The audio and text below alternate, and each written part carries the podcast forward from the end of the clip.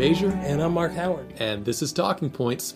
Continuing right on through this quarter of the book of Psalms, we're now on lesson 9. Blessed is he who comes in the name of the Lord. Uh, Pastor Howard, this week is all about those messianic prophecies that anticipate the coming of Jesus. And you Yes. put our talking points together. And if I don't want to let too much out of the bag, but there's a lot of meat and substance and Bible material in this lesson. There, there is indeed, and so I think maybe uh, it would be helpful to start off with. Occasionally, we get comments from because Kameron and I will often make comments about the lesson, things we would do differently. Or last quarter, quite a bit, we talked about the challenge and the challenge up, and we talked about challenge up, up, and some people had perceived that as disrespectful. So I think uh, uh, we ought to take the time here to say, first of all, the very fact that we do a program on the quarterly says we appreciate the Seventh day Adventist Adult Bible Study Guide. Yes. We use it and, uh, and, and we, we uh, very much appreciate it and encourage you to be using it as well.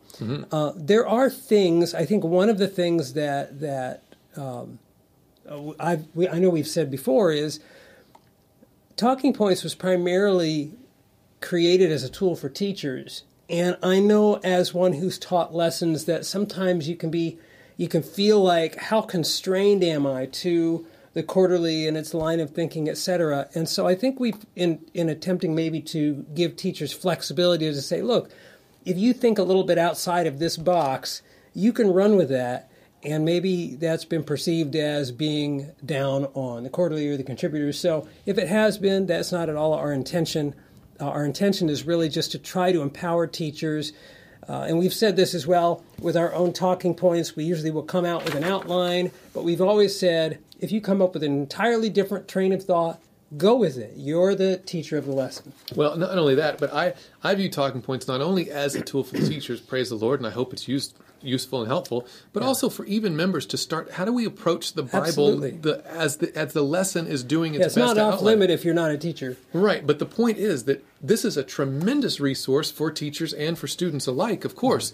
But it is not an inspired document, whereas this Bible, the Spirit of Prophecy, that's our ultimate goal. In fact, in the title, it's the, the Bible Study Guide. And so what we want to do is we without ever denigrating or disrespecting the lesson or the people who, who put it together, is to point people, fold people back to what is it really trying to convey from the scripture? What is the Bible basis of this? And have great, dynamic, rich Sabbath school experiences in every local church. So, Yes. I mean, I'd love to see visitors come into the Seventh Adventist Church and know they're going to get a Bible study experience in that Sabbath school class. Absolutely. And that's and this we want the whole a rising tide to lift all the boats of Sabbath school. Yeah. Absolutely. And and there have been occasions where I or you or both of us, depending on the lesson, have disagreed with something in the quarterly and just to be fair, they would probably disagree with me.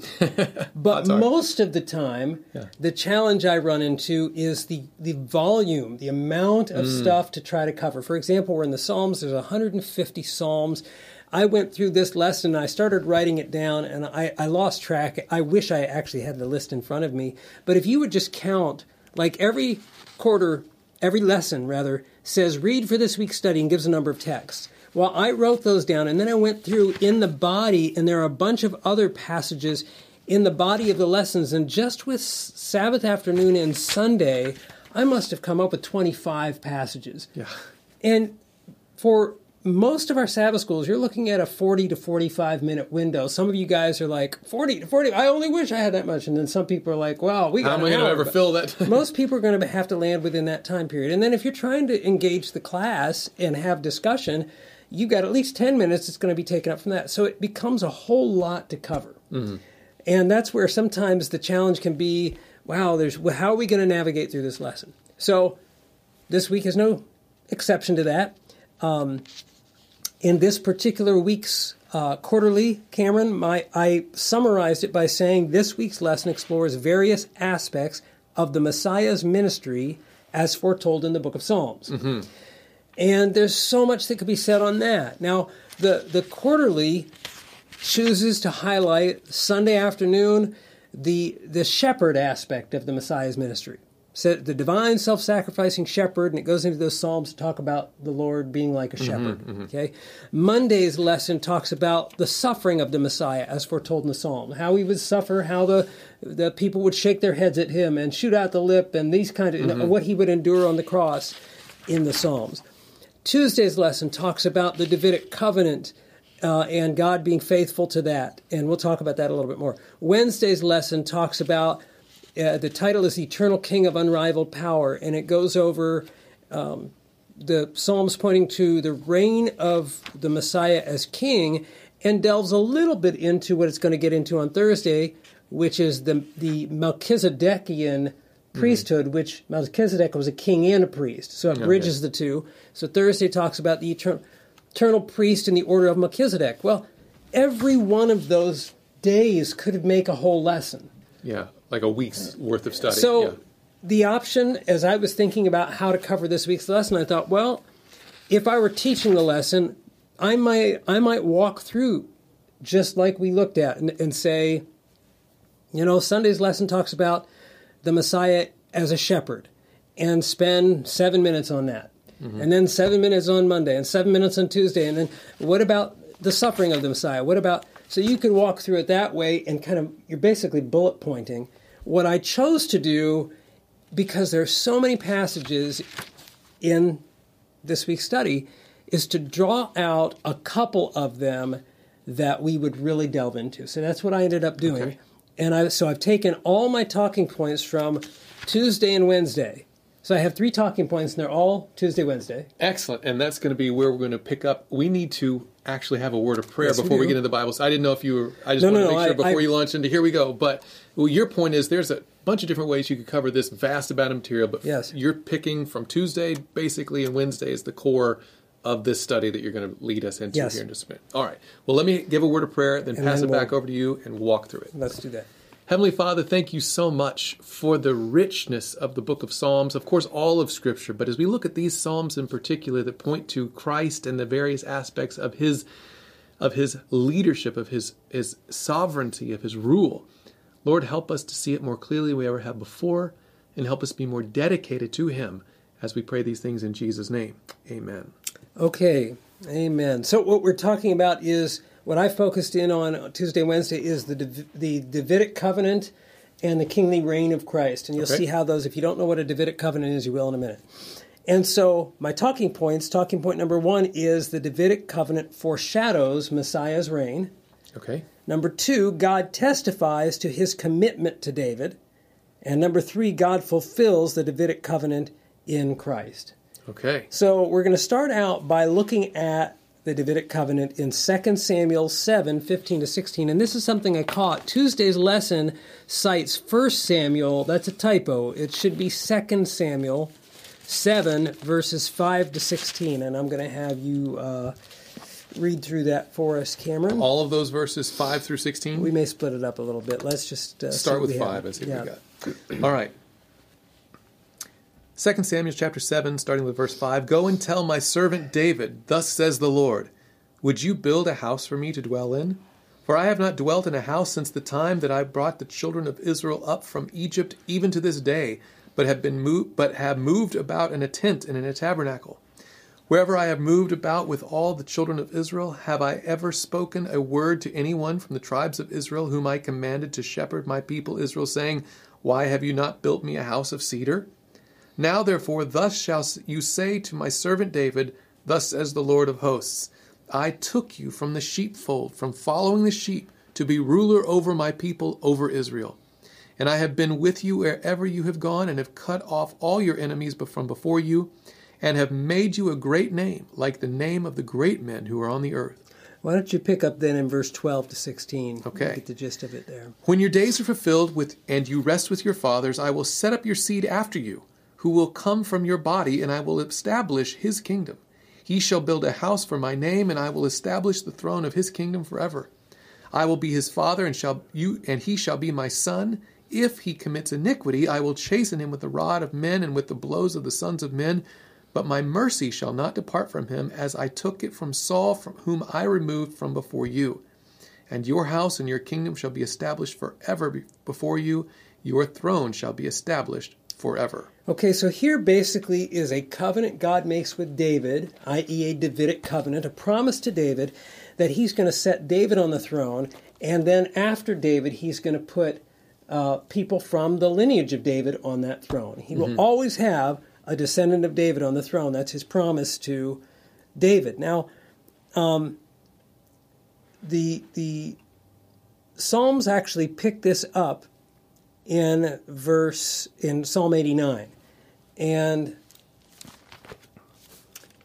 uh, there's some interesting uh, uh, subpoints here. I'm actually going to move past that. Let's go to Psalm 89, and you see that the psalmist in this particular case it's Ethan the Ezrahite, Sure. and uh, and he picks up on this idea of the Davidic covenant. You'll see that if you look at uh, start out in Psalm 89 verses three and four. 3 and 4.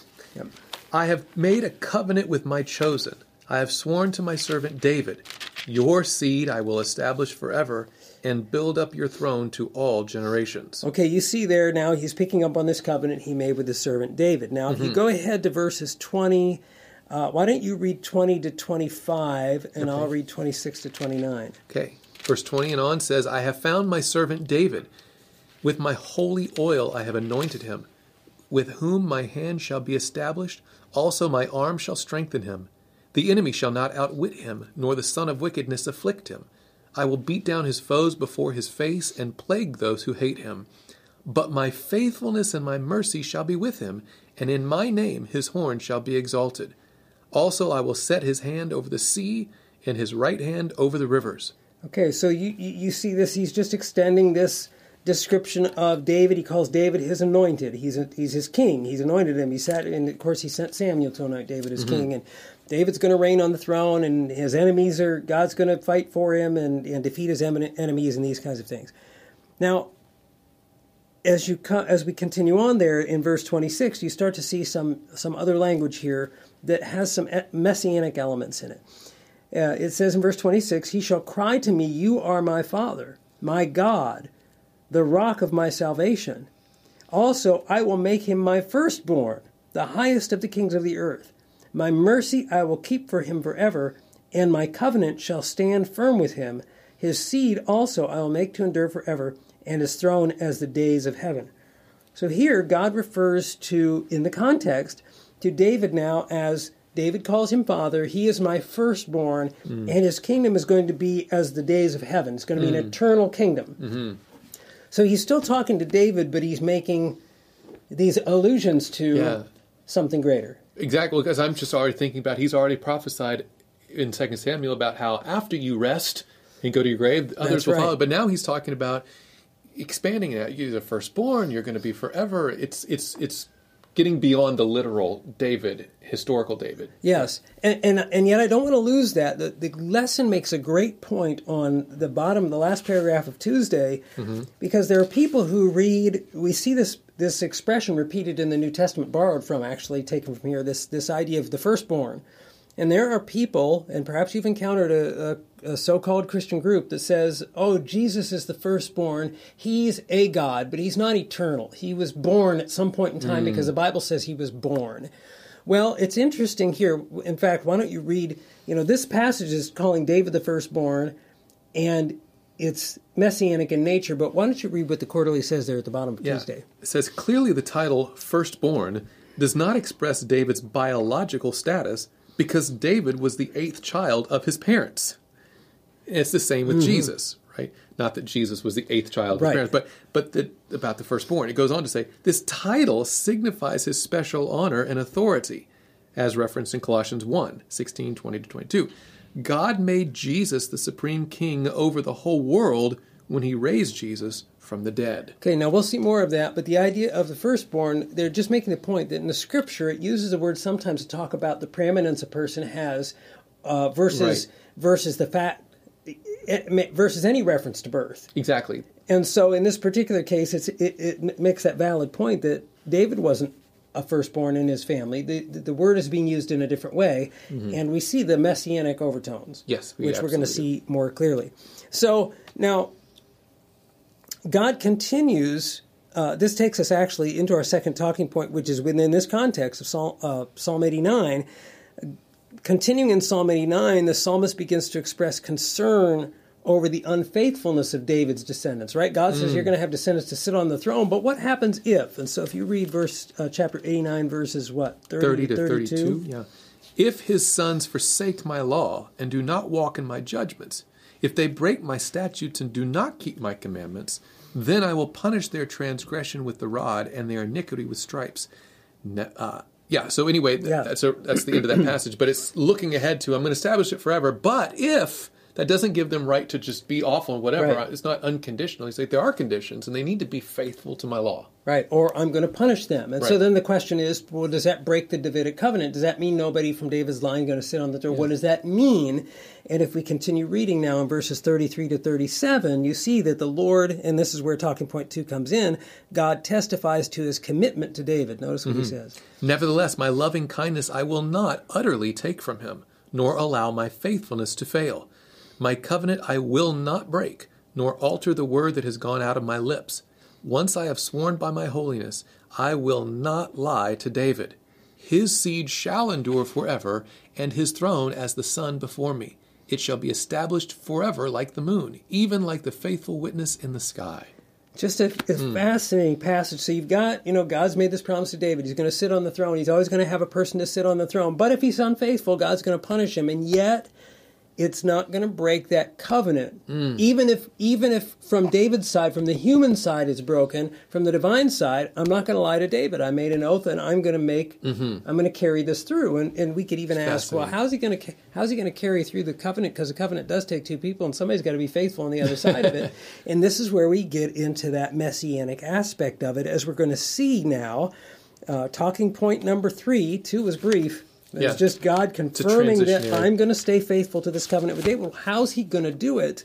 Talking point number three God fulfills the Davidic covenant in Christ. Now, when we go to Psalm t- 2, Mm-hmm. we'll look at Psalm 2 briefly here. Uh, why don't let why don't let's read verses um, 1 to 9. Yeah, there's so much in this passage. Yeah, there is. Psalm 2, starting with verse 1. Why do the nations rage and the people plot a vain thing? The kings of the earth set themselves and the rulers take counsel together against the Lord and against his anointed, saying, Let us break their bonds in pieces and cast away their cords from us.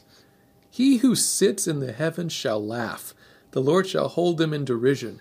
Then he shall speak to them in his wrath and distress them in his deep displeasure. Yet I have set my king on my holy hill of Zion. Now, now, if we look at it so far, very clearly it could speak to David. David's probably the author of this psalm. If the mm-hmm. nations fight against my people Israel, I've set my David, my anointed, on the throne, and he's going to mm-hmm. fight. But now we, we start to see some other pieces uh, in the next few verses here. Mm-hmm. 7 continues, I will declare the decree. The Lord has said to me, You are my son. Today I have begotten you. Ask of me, and I will give you the nations for your inheritance, and the ends of the earth for your possession. You shall break them with a rod of iron. You shall dash them to pieces like a potter's vessel. So now you have a little bit of that language again of the only begotten Son, and this this idea of the um, reigning over all the kingdoms of the Mm-hmm. earth. And Kameron, I couldn't help going through that. I couldn't help thinking of Daniel two, where you have the prophecy of Daniel two that points to the coming of Christ, that stone cut out without hands that strikes the image on its feet of iron and Clay. clay, Yeah. right? The potter's vessel, smashing it, and then reigning over all the earth um, it, it just really struck me. I, I don't think you can avoid that. At least a little bit of similarity there with that coming Christ coming into His eternal kingdom with this song. Well, you're bringing up Daniel 2 and this imagery here, but you're going to see even, I, I don't want to tell too much, but I know as the prophecy unfolds, that becomes clearer and clearer that this is a reference to the the rule of Christ over those various kingdoms of the world that will culminate. Well, in fact, yeah. It, let's go to Acts chapter 4 now. We've looked at some of this um, background in the Psalms. We see the messianic elements of it, and somebody could say, well, you're just jumping to conclusions. Well, Well, let's no. go to Acts chapter 4. Now, a little bit of background on Acts 4. This is where Peter and John heal the lame man. They're taken to task by the religious leaders. Mm-hmm. They're imprisoned, and then they're threatened, but they say, you know, is it better for us to obey God or man? You be the judge, right? Yeah. And so they let them loose, and when they're let loose, they go back to the disciples, and this is what happens: as they come back to the other disciples, they all begin to pray together. Well, let me read starting with verse 23 here. Yeah. And being let go, they went to their own This is Acts 4. Acts 4, yes. Yep. And reported all the chief priests and elders had said to them.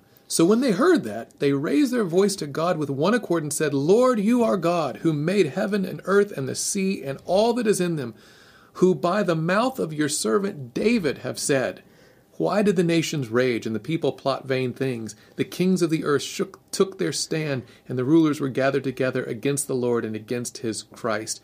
For truly against your holy servant Jesus. Now, notice it, in verse 26, against his Christ, it was against the anointed, but th- he's quoting right where we just read in the Psalms. right. And but that's what the word Christ means is the anointed. So Right. So he's making a direct application, and it's explicit in verse 27 For truly, against your holy servant Jesus, whom you anointed, both Herod and Pontius Pilate, with the Gentiles and the people of Israel, were gathered together to do whatever your hand and your purpose determined before to be done.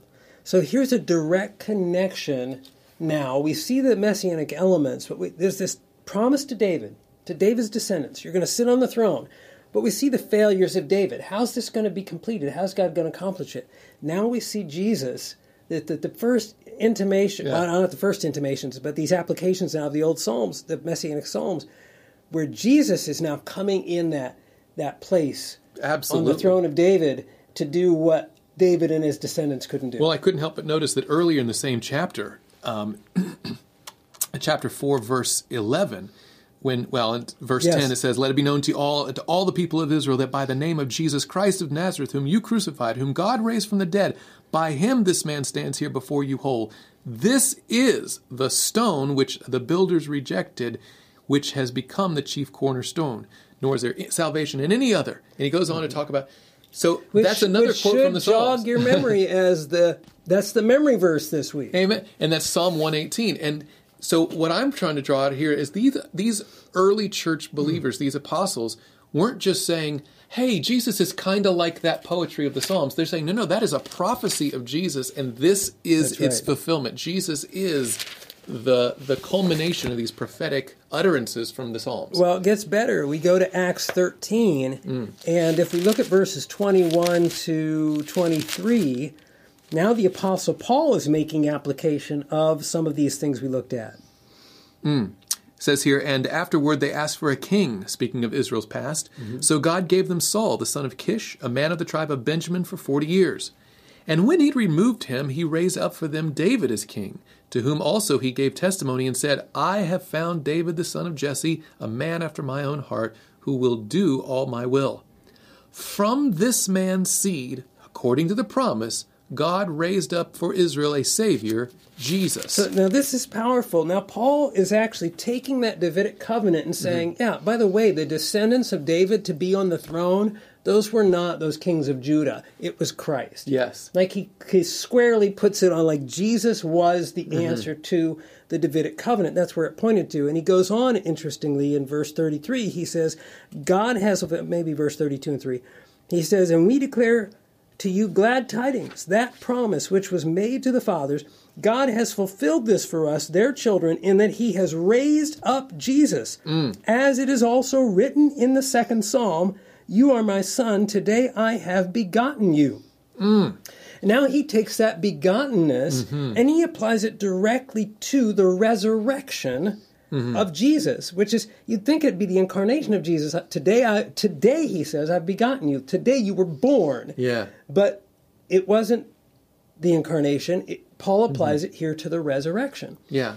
Such a, I mean, that point right there is enough to have plenty of conversation in Sabbath school, but to, to- Well- and, and we're not trying to, obviously, I don't know what you're trying to do, but I wouldn't add, urge people to go off into that, like, that, the echo chamber of opinion that could come out of that. But what a fascinating concept that he applies the, the resurrection of Jesus as the begotten of Christ. Well, I want you to go to Romans one, where the same the same Apostle Paul then makes this maybe adds a little clarity to this point. Okay, what, what are we looking at Uh, uh, Romans chapter one verses three and four. 3 and 4 says, Concerning his Son Jesus Christ our Lord, who was born of the seed of David according to the flesh, and declared to be the Son of God with power, according to the Spirit of holiness, by the resurrection from the dead.